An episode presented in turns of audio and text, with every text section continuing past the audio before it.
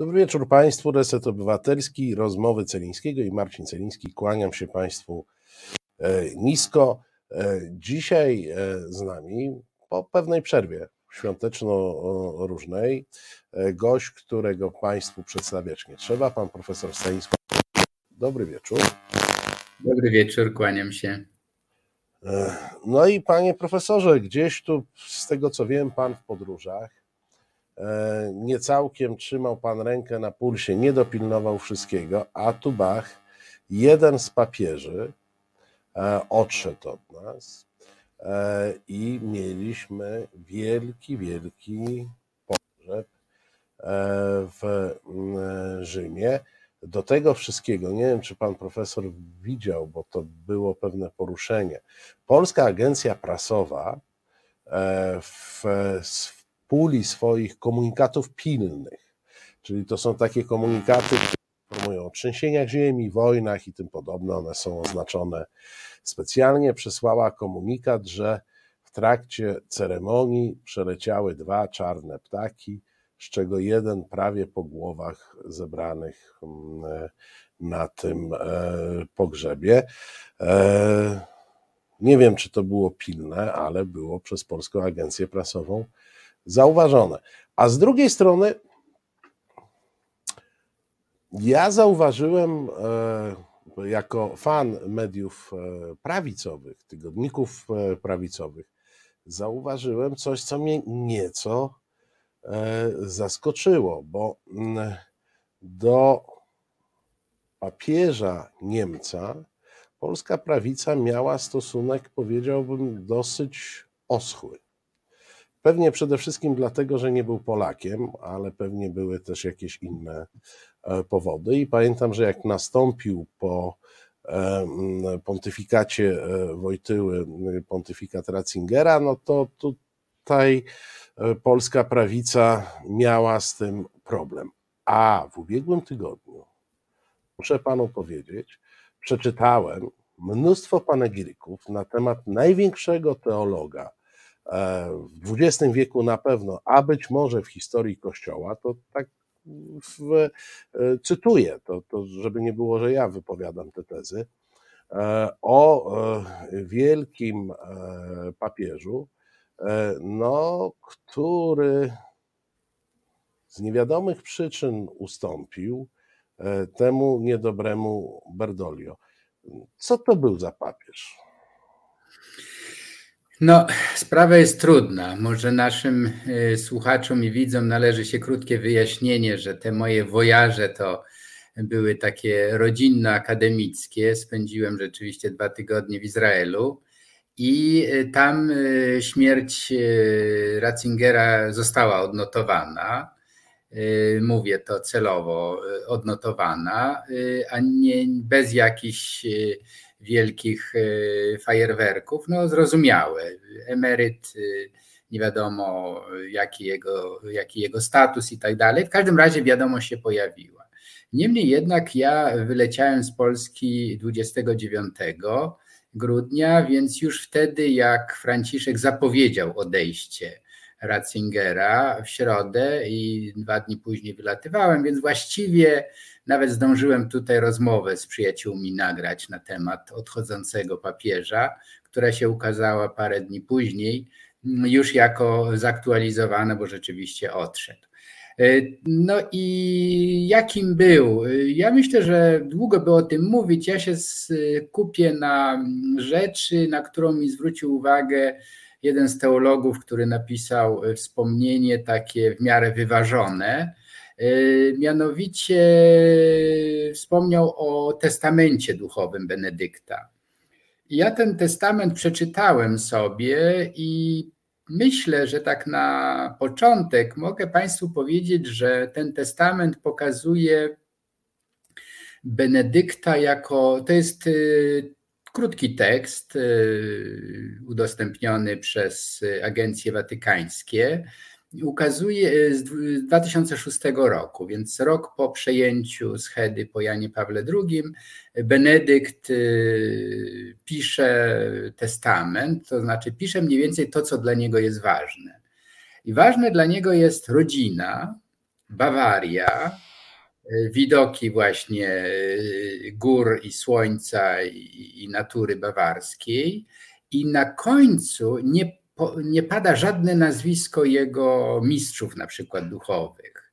Wydawałoby się, że spędził dwadzieścia parę lat jako bliski współpracownik, prawa ręka no, papieża, który rok wcześniej odszedł.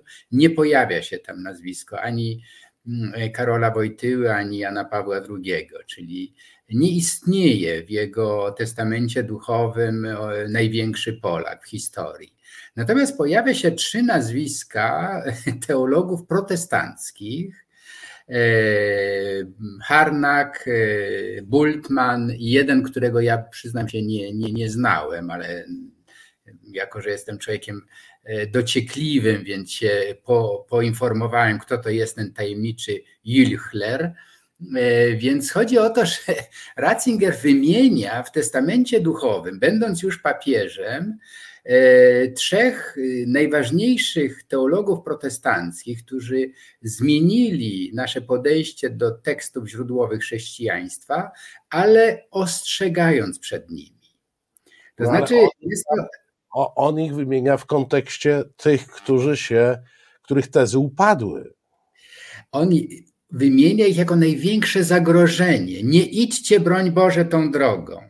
I dla mnie to jest zdumiewające. To znaczy, że jest to człowiek, który od, ma perspektywę no, rządzenia kościołem jeszcze, jeszcze pewnie nie wiedział, że podejmie tę historyczną decyzję o abdykacji e, w 2013 roku, natomiast jest pełen obsesji właśnie niebezpieczeństw. I dla mnie, jeśli miałbym go krótko scharakteryzować, to był to człowiek pełen lęków, obsesji, którym do końca życia dawał wyraz, a jako ten najbliższy doradca Jana Pawła II, to był tym właśnie Rottweilerem, tym, tym e, pancerkancler, jak go nazwano. To znaczy człowiekiem, który absolutnie bezwzględnie wykorzystywał swoją pozycję władzy do tego, żeby swoich przeciwników teologicznych e, niszczyć, e, uciszać, pozbawiać stanowisk dużo się mówi, mówi w tych panegirykach, o których Pan wspomniał, że on był tym, który, zresztą Franciszek też to wielokrotnie powtarzał, że on e, tą hydrę pedofilii e, kleryckiej czy klerykalnej jakoś złapał za, za łeb i, i go ukręcił. Otóż nie, pojawiły się właśnie teksty nie panegiryczne, tylko rzeczowe, które pokazują, mam na myśli tu E, Jasona Berego, który pisał kilka książek na ten temat, e, właśnie pedofilia w kościele, finanse w kościele i tak dalej. Zresztą zrobił też film na ten temat, z którego jasno wynika, że, Franci- że, że Ratzinger e, unikał jak ognia tych tematów. Ja myślałem, że jak on zostanie już tym papieżem, to było przewidziane, że on tym następcą zostanie, że on to, co zgromadził tą wiedzę, to, co, z czym się borykał jako ten drugi po Bogu, nie mógł niewiele zrobić, wydawało mi się, że on to właśnie zrobi porządek. Nic nie zrobił. Przecież to, co Franciszek e, cytował gdzieś w drodze z, z Emiratu, że druga strona wygrała i on oddał e, sekretarzowi te wszystkie akta de Golado, ale przecież wiedział, ta druga strona, to kto to był? To był Sodano, to był Dziwisz, to byli ludzie, którzy nic, no chronili tego zbrodniarza, pedofila, bigamistę i tak dalej.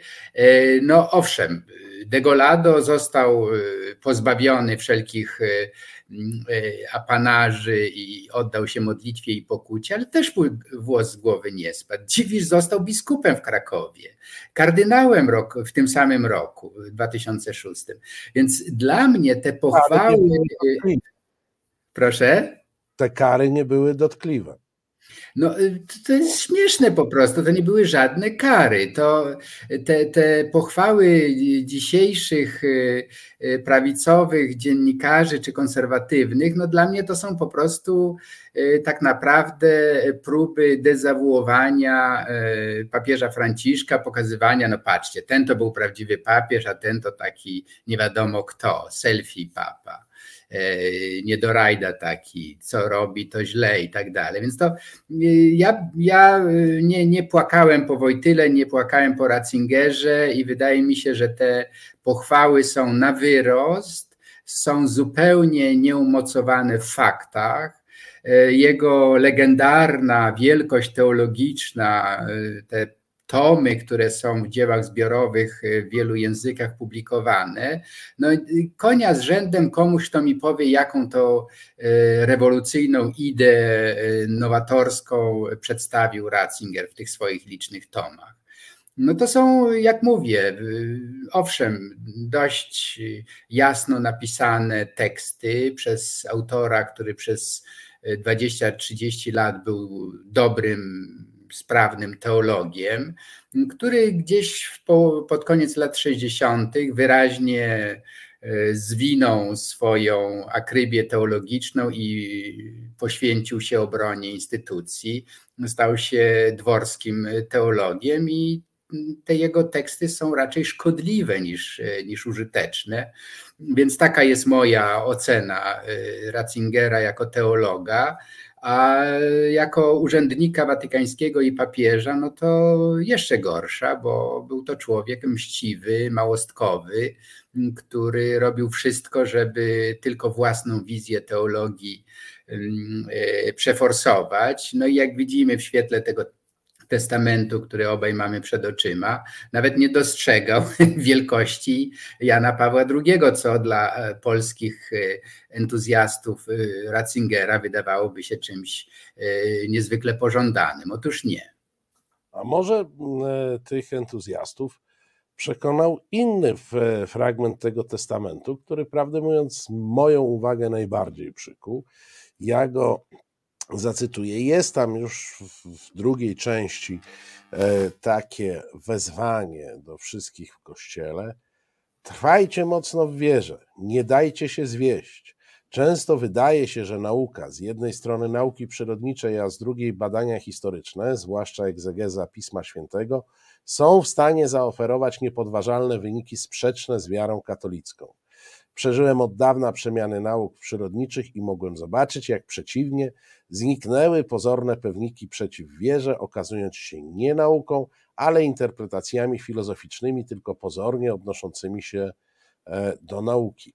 No, powiedziałbym, że tutaj poczułem taki, e, taki zapach klasztornego lochu, gdzieś z imienia róży, e, czy z, z, z tam, nie, chociaż tamte czasy całkiem światłe bywały, e, no tutaj jest odniesienie do takiego, powiedziałbym, bardzo, ja na swój użytek nazywam to wiarą materialistyczną, czyli taką dosłowną, z odniesieniem do, do odrzucającej symboliczne znaczenie, no bo powiedzmy sobie w ten sposób, Kościół zaczął godzić się z nauką dzięki temu, że uznał, że Pismo Święte jest zbiorem symboli, a nie e, faktów e, i, i zjawisk o charakterze fizycznym. Wtedy nastąpiło jakieś takie zrozumienie e, i, i no jakby znaleziona została ścieżka, jak można pozostać wierzącym, a jednocześnie no, nie odrzucać zdobyczy E, nauki, co do których no, raczej jednak upierałbym się, że to nie Adam i Ewa, a ewolucja gdzieś tam w którymś momencie e, zadziałała. A tutaj mamy, pan profesor wymienił datę 2006 rok, więc powiedziałbym dosyć zaawansowaną nowoczesność, żeby nie powiedzieć ponowoczesność, e, już aluzyjnie do, do zupełnie innych sfer i głowa kościoła człowiek z pewnością wykształcony i w tej chwili przedstawiany jako, jako myśliciel, no daje nam taką interpretację. Pan profesor o, o pewnym papieżu mówił o mentalności proboszcza, to ja bym to powiedział, że tutaj jest jakaś taka interpretacja na poziomie misjonarza e, przybywającego z konkwistadorami, żeby wytłumaczyć Indianom rzeczywistość. No, tak trochę z litości nie wymieniałem tej e, drugiej części, na której pan redaktor się skupił, ale w istocie ona jest żenująca, to przyznaję. Jak ją czytałem, to miałem takie poczucie no, zażenowania i zupełnie nie rozpoznawałem w tym e, tekście e, młodego Ratzingera, z którego książek e, się uczyłem. Studiowałem we Włoszech jego eschatologię, która mi się bardzo podobała. Muszę powiedzieć, że tam się dowiedziałem, że właściwie piekło i czyściec to są takie momenty, że tylko człowiek żałuje, że nie kochał tak bardzo, no i przechodzi do nieba. To jest taki moment. Więc bardzo mi się to podobało, że to było, to nie było opowiedzenie się za apokatastazą, czyli tym powrotem wszystkiego do Boga. No byłem wtedy właśnie studentem chłonącym nowe idee, przyszłym księdzem, więc y, tego Ratzingera bardzo y, z wdzięcznością czytałem. Wydawało mi się również, że Ratzinger, ten z lat 60. i 70., miał wiele do powiedzenia na temat dworskiej, takiej koteryjnej, klerykalnej teologii. Był bardzo krytyczny wobec tego, że to trzeba odrzucić absolutnie i radykalnie. No i tutaj dokładnie to, z czym walczył jako młody człowiek, młody teolog, dobrze się zapowiadający, to dokładnie w te wszystkie mm, pułapki y, sam wpadł na starość. I dodam, wspomniałem o Jasonie Berym, którego Państwo możecie kojarzyć z jego książki właśnie o legionistach Chrystusa i Degolado, śluby milczenia. To jest dramatyczna książka.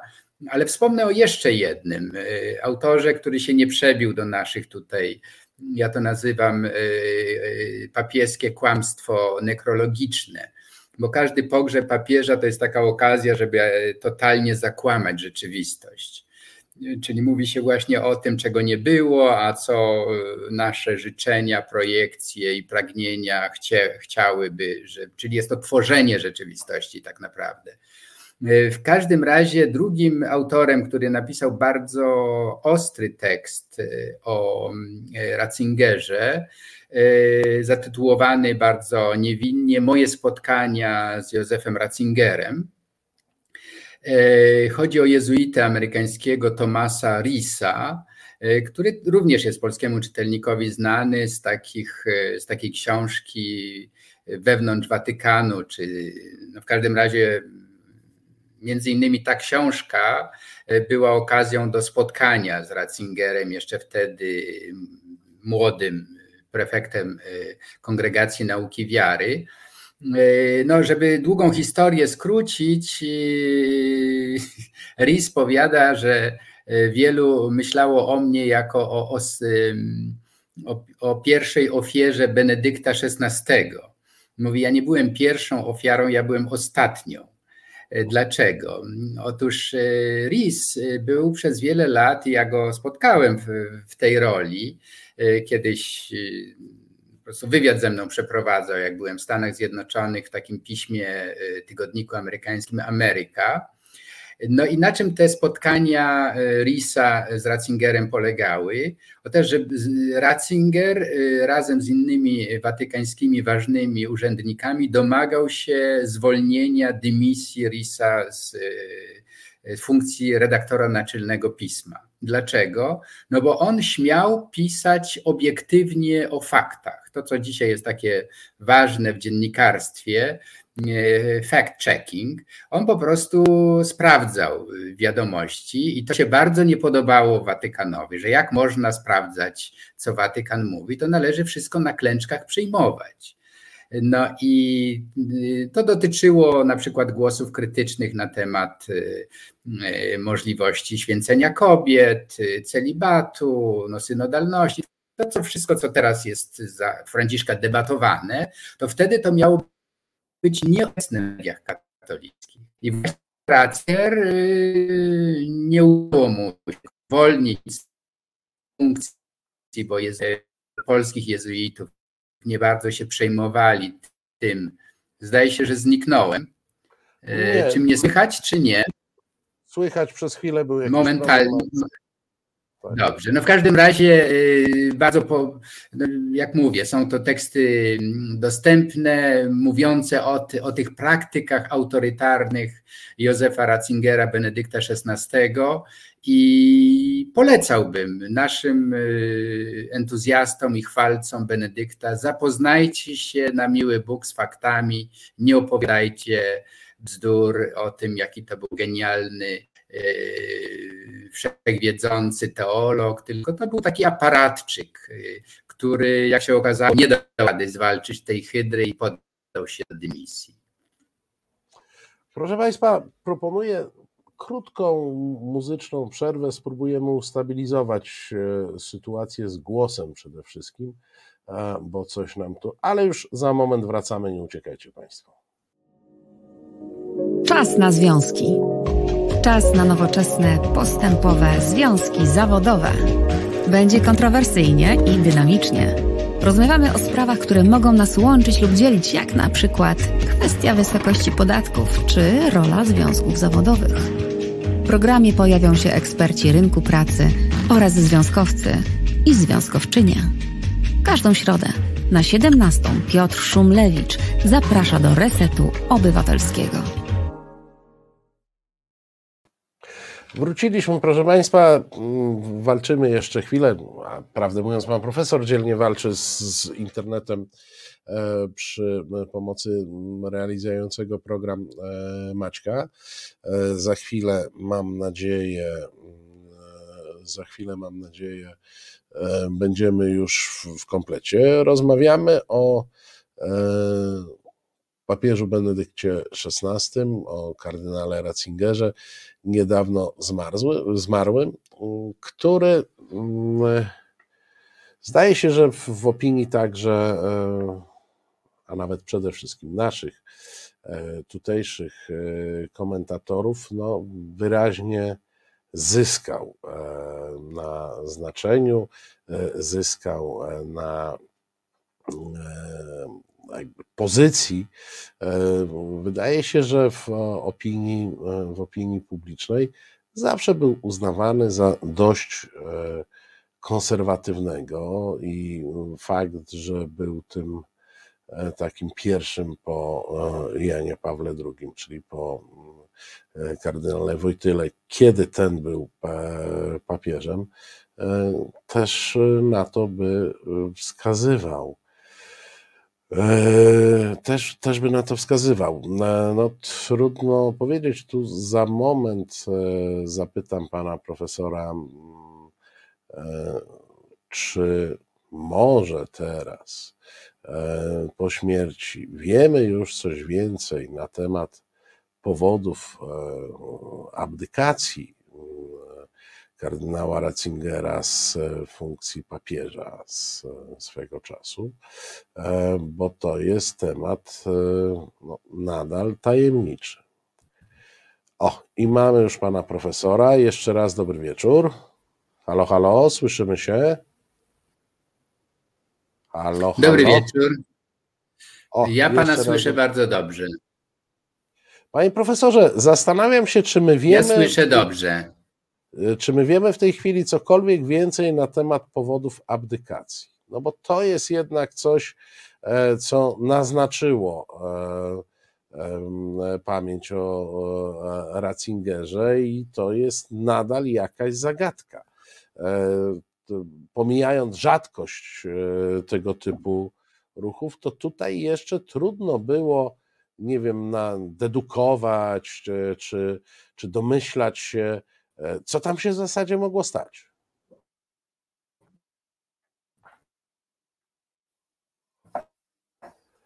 No, wesprzyjcie Państwo moje nieustające zaproszenia dla Pana Profesora do studia, bo z tym internetem, jak widać, e, jest trudno. Halo, halo? Halo, halo? no jednak, jednak mamy jakiś problem z internetem e, i to połączenie nam nie wychodzi. E, no my tu z naszej strony niewiele możemy zrobić w tym momencie, bo przy użyciu naszych narzędzi realnie nic nie zrobimy. Może spróbujemy no, się połączyć telefonicznie. Nie wiem, co się dzieje. Proszę Państwa, e, spróbujemy, spróbujemy e, telefonicznie, jak pozwolicie, może uda nam się kontynuować tę rozmowę przez telefon. Króciutki blok reklam, oczywiście naszych autoreklam. Marcin Celiński i Radosław Gruca zapraszają na wyjątkowy i jedyny w polskich mediach program o procesie wyprowadzania Polski z Unii. To nie zaczęło się dziś i nie skończy jutro. To działania trwające od lat. Obnażymy twórców i apologetów polexitu. Pokażemy kalendarium tego projektu, skonfrontujemy propagandę z faktami. Bez wyjścia. Co czwartek od 19 w resecie obywatelskim. No i proszę Państwa, e, przegraliśmy z internetem, i, ale e, zawsze jest jakaś alternatywa, czyli stary, dobry telefon. Czy już mamy pana profesora na łączach? Tak, ja słyszę pana bardzo dobrze. Tylko ja nie słyszę. Maciek. Halo, halo. Ja słyszę. O, już się słyszymy. E, już się słyszymy obaj. Panie profesorze, trzeci raz podchodzę do pytania o to, czy E, mamy e, sytuację, w której coś więcej wiemy o abdykacji.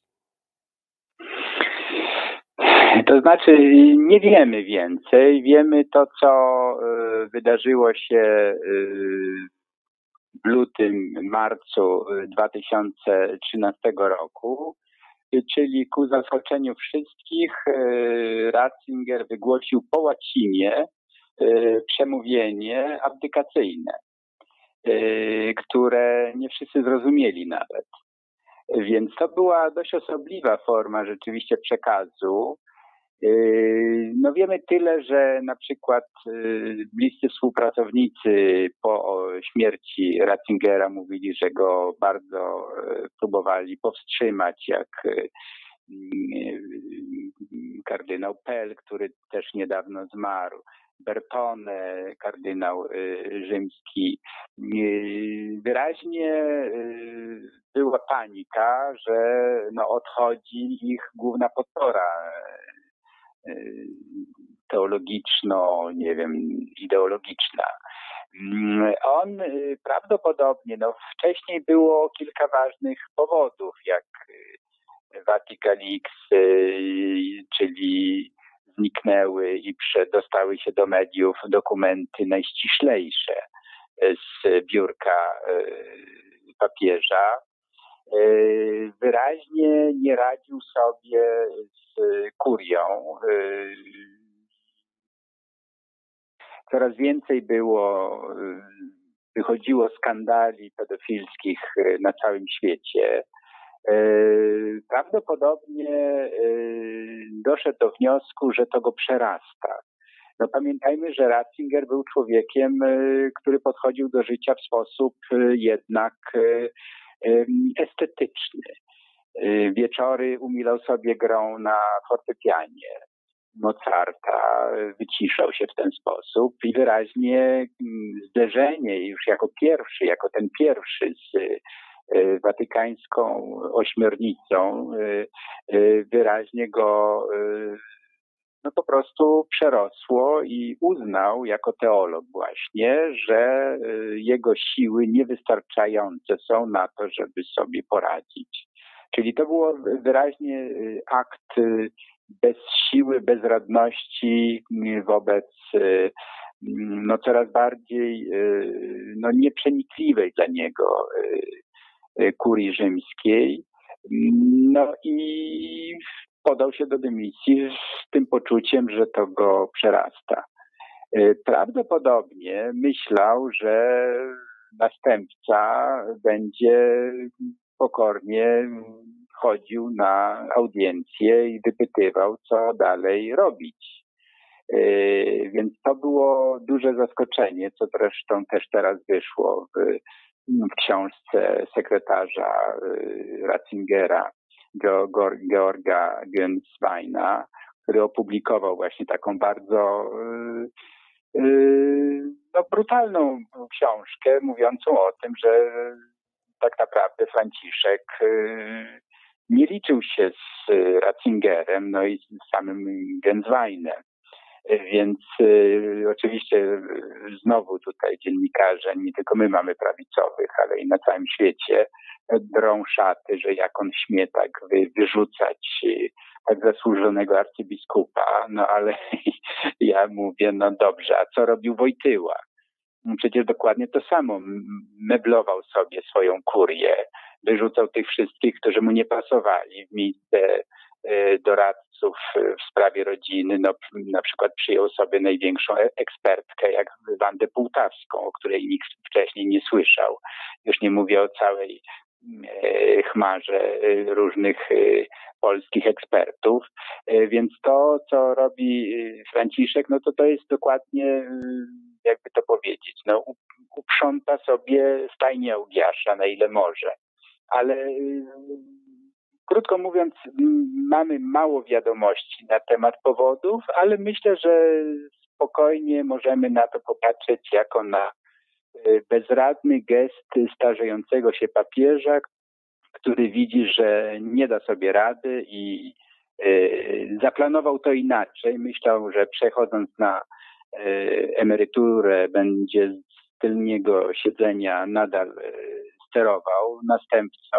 To się nie udało, wyraźnie e, Bergoglio mu się wymknął spod kontroli, mm, ale to nie znaczy, że tego nie robił. Od czasu do czasu jednak e, dawał o, o sobie znać, gdy różne e, nie wiem, rozwój wypadków prowadził do tego, że na przykład celibat będzie zniesiony, no to wtedy on ogłasza jakąś książkę z innym konserwatywnym kardynałem, że to jest niesłychane, żeby coś takiego robić. No więc y, tak, powiedziałbym, że to było y, z jednej strony przeliczył się, myślał, że będzie dalej kierował kościołem. Niestety to się nie stało i kościół idzie w innym nieco kierunku niż on sobie za, za, zamarzył. Panie profesorze, papieże są chowani z ceremoniałem e, monarszym, e, królewskim. I e, jeśli chodzi o rozmiar tego wydarzenia, taki ten wydźwięk medialny także, to chyba w ostatnim czasie można to porównać tylko i wyłącznie z pogrzebem królowej Elżbiety. Ale jednocześnie ten stary monarszy przywilej wielkiego pogrzebu, to był także e, przywilej tworzenia obrazu, jaki ma zostać u potomnych na temat danego e, monarchy. Ten obraz to już nie było zapisane w protokole dworskim, ale on rzadko kiedy pokrywał się z rzeczywistością i odzwierciedlał faktyczne, silne i słabe strony i silne i słabe strony monarchy. Zdaje się, że w przypadku kardynała Ratzingera jest podobnie. Jaki idzie przekaz e, z tej ceremonii i wszystkiego, co się wokół niej działo? E, jak wielkim był e, papież Benedykt XVI? No więc przekaz jest taki, że głównie komentują zmarłego jego najbliżsi współpracownicy. E, I oni, e, podobnie zresztą jak e, w przypadku, no to też przypomina ten, to odchodzenie i, i śmierć i pogrzeb Jana Pawła II. I wtedy pojawiło się to Santo Subito, które wiadomo było wykrzyczane przez no, autentycznych entuzjastów takiego katolicyzmu właśnie prześnego, ludowego, masowego, obliczonego no, na takie wręcz stadionowe przeżycia. No i chcieli, żeby ten rodzaj mm, katolicyzmu, jaki wprowadził do zbiorowej wyobraźni religijnej e, Karol Wojtyła, żeby on został przypieczętowany już nie tylko tym pogrzebem, na który zjechały się głowy państw z całego świata, ale że lud życzy sobie, żeby ten papież został świętym jak najszybciej. No i to się rzeczywiście stało. Mm, przypomnijmy tylko, że te bezpieczniki, których y, Watykan zwykle używał, to znaczy adwokat diabła, który miał ostrzegać przed pewnymi ciemnymi stronami, czy niezbyt jasnymi, żeby one jednak wcześniej zostały rozjaśnione. Y, te procedury zostały zaniedbane, zlekceważone. No i po kilkunastu latach dopiero z przerażeniem wierni Kościoła katolickiego odkrywają, że jednak na tym y, spiżowym pomniku y, rysy się pojawiają i pęknięcia dość poważne. Więc myślę, że z jednej strony mamy powtórkę z tego scenariusza ugruntowania jeszcze jednego papieża, który już stoi w kolejce, żeby być beatyfikowany i kanonizowany. Pojawiły się również ze strony teologów, uczniów, bo Ratzinger miał całą szkołę właśnie takich swoich wyznawców. Jest takie centrum e, Józefa Ratzingera, które przyznaje nagrodę doroczną i tak dalej, mm, żeby nie tylko santo subito, ale żeby y, został doktorem kościoła znaczy, żeby ten rodzaj takiego integrystycznego, konserwatywnego katolicyzmu, który Ratzinger jako teolog, jako prefekt Kongregacji Nauki Wiary i potem jako papież promował, utwierdzał i, i, i no, tą całą machinę propagandową y, Watykanu włączył w to, żeby y, to była absolutnie atrakcyjna y, wizja katolicyzmu, żeby to jeszcze bardziej utwierdzić ale pojawia się zaskakujący głos y, ze strony Niemców.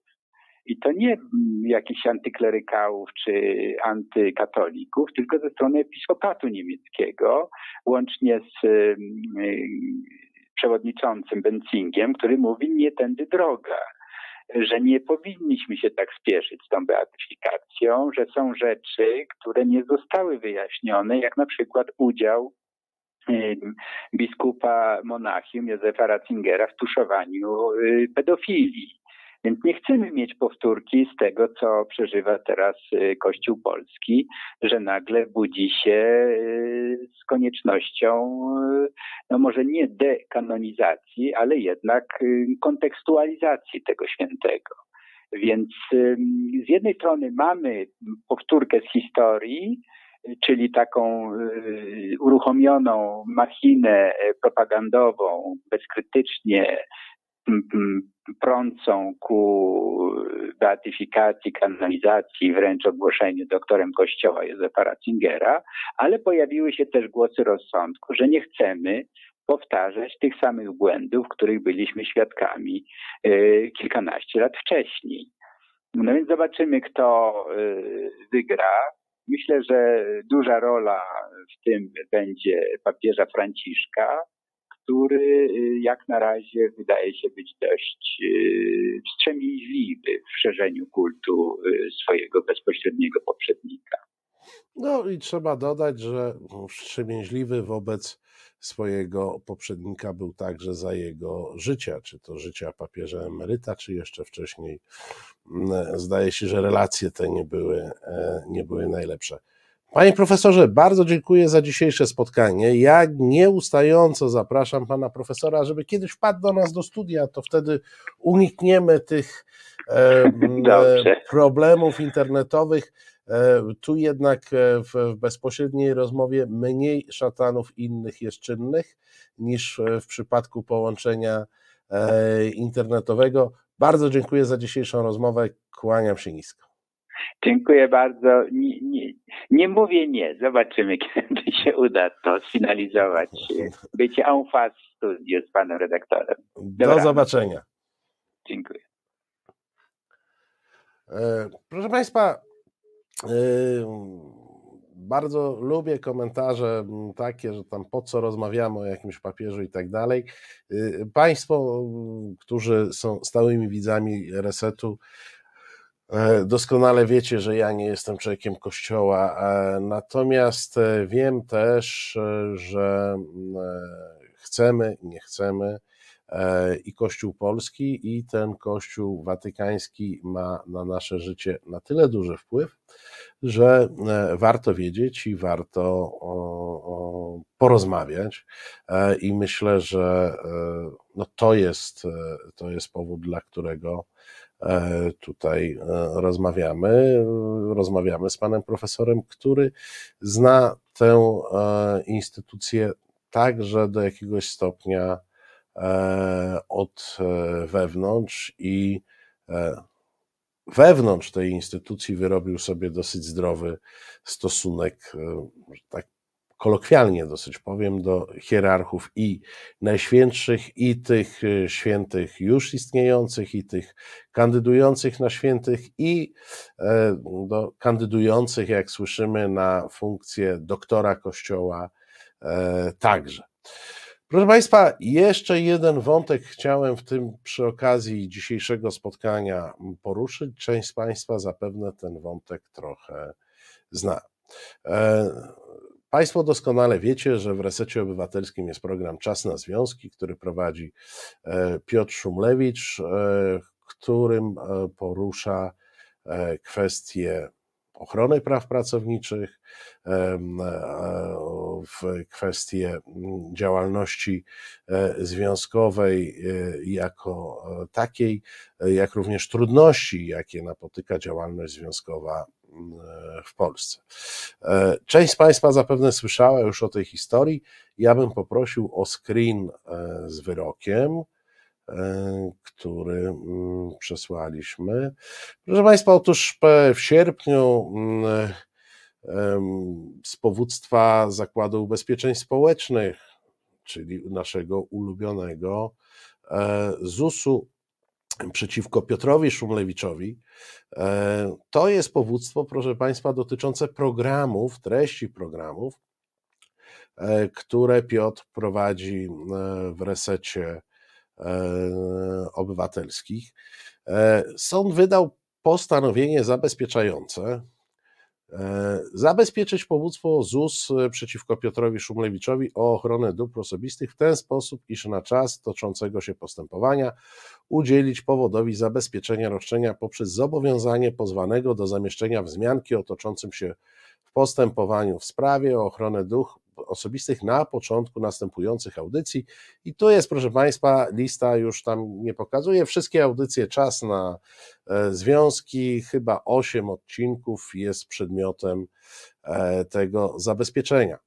E, no tutaj sąd, jak rozumiem, nie sprawdzał, a Zakład Ubezpieczeń Społecznych nie wpadł na to, że Piotr Szumlewicz no, jest w resecie obywatelskim. Reset obywatelski jest e, redakcją, e, ma wydawcę w postaci e, Fundacji Arbitror. No i tutaj nie leży w kompetencjach żadnego z autorów programów umieszczanie takich czy innych tablic przed programami, no bo jest to rzecz redakcji i wydawcy, a nie konkretnego autora i tego e, ZUS jako pozywający dowiedział się od Piotra e, Szumlewicza, czy od jego pełnomocnika prawnego, bo oczywiście gdzieś tam w czasie bieżącym myśmy sobie na ten temat rozmawiali. No i wyobraźcie sobie Państwo, że jest ciąg dalszy, bo kiedy już ZUS się dowiedział, że mm, kiedy już ZUS się dowiedział, że tu jednak jest medium, jest redakcja, to otrzymałem ja pismo od ZUS-u. Prosiłbym o wyświetlenie fragmentu. E, otóż Zakład Ubezpieczeń Społecznych e, zwraca się z prośbą o przedstawienie wyceny zamieszczenia w programie Reset Obywatelskich prowadzonych na kanale YouTube oświadczenia o następującej treści i to jest treść tego oświadczenia, które jest także e, w zabezpieczeniu, czyli proszę Państwa, ZUS zaproponował, że wykupi w resecie obywatelskim reklamy e, przed programami Piotra e, Szumlewicza, które przekazywałyby te treści których sobie życzą. Proszę Państwa, no, mówię o tym nie ze względu na ZUS, bo Państwo, którzy oglądają Piotra doskonale wiedzą, jak jest, jaka jest merytoryka tego e, sporu, ale chcę powiedzieć coś o naszym medium. Po pierwsze, każdy z naszych autorów, e, i Piotr w tym przypadku, ma pełne poparcie redakcji e, w jego działaniach, w działaniach ujawniających patologie, jakiekolwiek by one nie były i kogokolwiek by E, nie dotyczyły. E, w związku z czym e, w związku z czym Piotr ma pełne wsparcie i redakcji, i moje w tym sporze. Z drugiej strony chciałbym też, i to przekażę także odpowiedzi pełnomocnikowi prawnemu ZUS-u, wytłumaczyć, że mamy powyżej 30 ilorazy inteligencji i wiemy o co w tym E, chodzi. Proszę Państwa, to chodzi o to, że powiedzmy, ja powiem, że to kosztuje milion złotych. ZUS chętnie ten e, milion złotych e, zapłaci, po czym na bazie tamtego nakazu, który Państwu pokazywałem, będzie te kwoty windykować z Piotra Szumlewicza. No oni naprawdę, jak to było szczwany plan, tak, to jest taki szczwany E, plan e, ZUS-u na to, żebyśmy my przyjęli pieniądze od ZUS-u, które e, ZUS poprzez komornika będzie ściągał z redaktora Szumlewicza. No, jak Państwo wiecie, jest w tej redakcji, są w tej redakcji osoby doświadczone przez sądy postępowania sądowe. E, więc hola, hola, panie Hitler, e, mówiąc e, kolokwialnie. Ja Państwu, bo jesteście częścią resetu, wspieracie nas, udzielę odpowiedzi pani pełnomocnik, że reset jest medium obywatelskim, finansowanym przez widzów. Nie ma w resecie reklam, takie jest takie jest e, założenie, a z obywatelskości tego medium, no, e, także wynika to, że nie damy się kupić ZUS-owi, żeby publikować rzeczy, z którymi się nie zgadzamy. Szanujemy wyroki sądów, ale tutaj wyrok nakazowy jest w postępowaniu, w którym reset nie jest stroną, nie jest uczestnikiem, więc w żaden sposób resetu E, nie zobowiązuje. E, tu jeszcze, proszę Państwa, jedna uwaga, bo ta cała sytuacja to jest też, proszę Państwa, e, to jest też, proszę Państwa, mm, wskazanie, tak jakby kolejny, kolejny przykład, czy może nawet nie przykład, może też kolejny powód, dla którego w jednej redakcji, w redakcji Resetu Obywatelskiego, e, mogą spokojnie się spotykać ludzie tacy jak Piotr Szumlewicz, którego poglądy są zdecydowanie lewicowe, i ludzie tacy jak ja, e, zdeklarowany liberał. Bo proszę Państwa, ten podział e, na jakieś takie polityczne kategorie E, staje się nieważny w momencie, kiedy łamane są prawa obywatelskie, e, kiedy ludzie nie są traktowani e, z zachowaniem ich elementarnej godności, to już proszę Państwa, wtedy nie ma różnicy, czy Piotrek jest lewakiem, a ja jestem liberałem. Dlatego jesteśmy tu razem, bo, bo żyjemy w czasie i miejscu, w którym dziennikarz mówiący prawdę podlega e, opresjom. Związkowcy walczący o prawa pracownicze podlegają opresjom, z nimi się nie rozmawia, ich się zagania do kąta, ich się stara dezawuować, dezorganizować. Ja, proszę Państwa, takie rzeczy są niedopuszczalne i to bez względu na e, poglądy polityczne. To jest poza poglądami politycznymi. Proszę Państwa, moralność, przyzwoitość, elementarne zasady współżycia są poza poglądami politycznymi. Jeżeli ktoś ich nie przestrzega, to on się nie klasyfikuje politologicznie. Mówię tutaj o e, ZUS-ie. To tu nie ma nazwy politologicznej na takie mm, zjawisko. Pan Tomasz mnie poprawia Lipkiem. Tak, ja jestem Lipkiem, Piotrek jest lewakiem, mieścimy się tutaj, bo sprzeciw wobec tego, co to państwo wyprawia z ludźmi, co próbuje wyprawiać z ludźmi, e, nie ma opcji politycznej. Po prostu nie ma opcji e, politycznej. E, możemy to nazywać świństwem, możemy to nazywać gorzej. Państwo, ja znam historię wojny, związków w ZUS-ie. Państwo, którzy E, e, oglądają e, program Piotra, też ją doskonale, też ją doskonale znają. To nie jest wojna jakichś tam lewaków z, z kapitalistką panią Uścińską. To jest wojna dobra ze złem. Tak po prostu. Moi drodzy, między dobrem a złem jest różnica, o której bardzo często w ferworze tych nieustających afer i, e, i przekrętów e, zapominamy. No i jest. I reset powstał między innymi dlatego, żeby o tej różnicy przypominać. Można się spierać na różne, e, na różne tematy.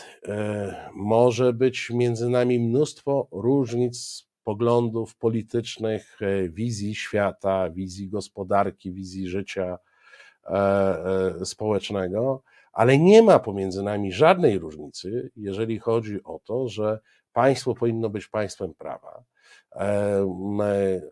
Związki powinny być partnerami do rozmowy, a pracodawcy, proszę Państwa, też są partnerami a nie panami feudalnymi, którzy będą związkowców wyrzucać z pracy, represjonować tylko dlatego, że mają e, e, tylko dlatego, że mają chwilowo władzę. Szczególnie, że mówimy o instytucji publicznej, w której e, prezesem się bywa, w którym prezesem się bywa i zostanie się zapamiętanym lepiej bądź gorzej, ale na pewno nikt tam dożywotnio e, nie będzie. To tyle, moi drodzy, informacyjnie. To jest medium obywatelskie i to medium obywatelskie nie będzie kucać przed największym prezesem największego ZUS-u, ani przed żadnym innym e, prezesem. E, uczciwie by było, bo ja rozumiem, że jest spór. Niech ZUS dochodzi swoich praw w sądzie, ale niech nie szuka metod e, wykończenia czy zamknięcia ust Piotrkowi Szumlewiczowi w taki obrzydliwy sposób, bo to jest próba zamknięcia mu ust, tak? Bo dostałby nakaz jakiś, zażyczylibyśmy dużych, dużych pieniędzy, dostałby nakaz E, na duże pieniądze. Nie, nie, nie ma na to zgody.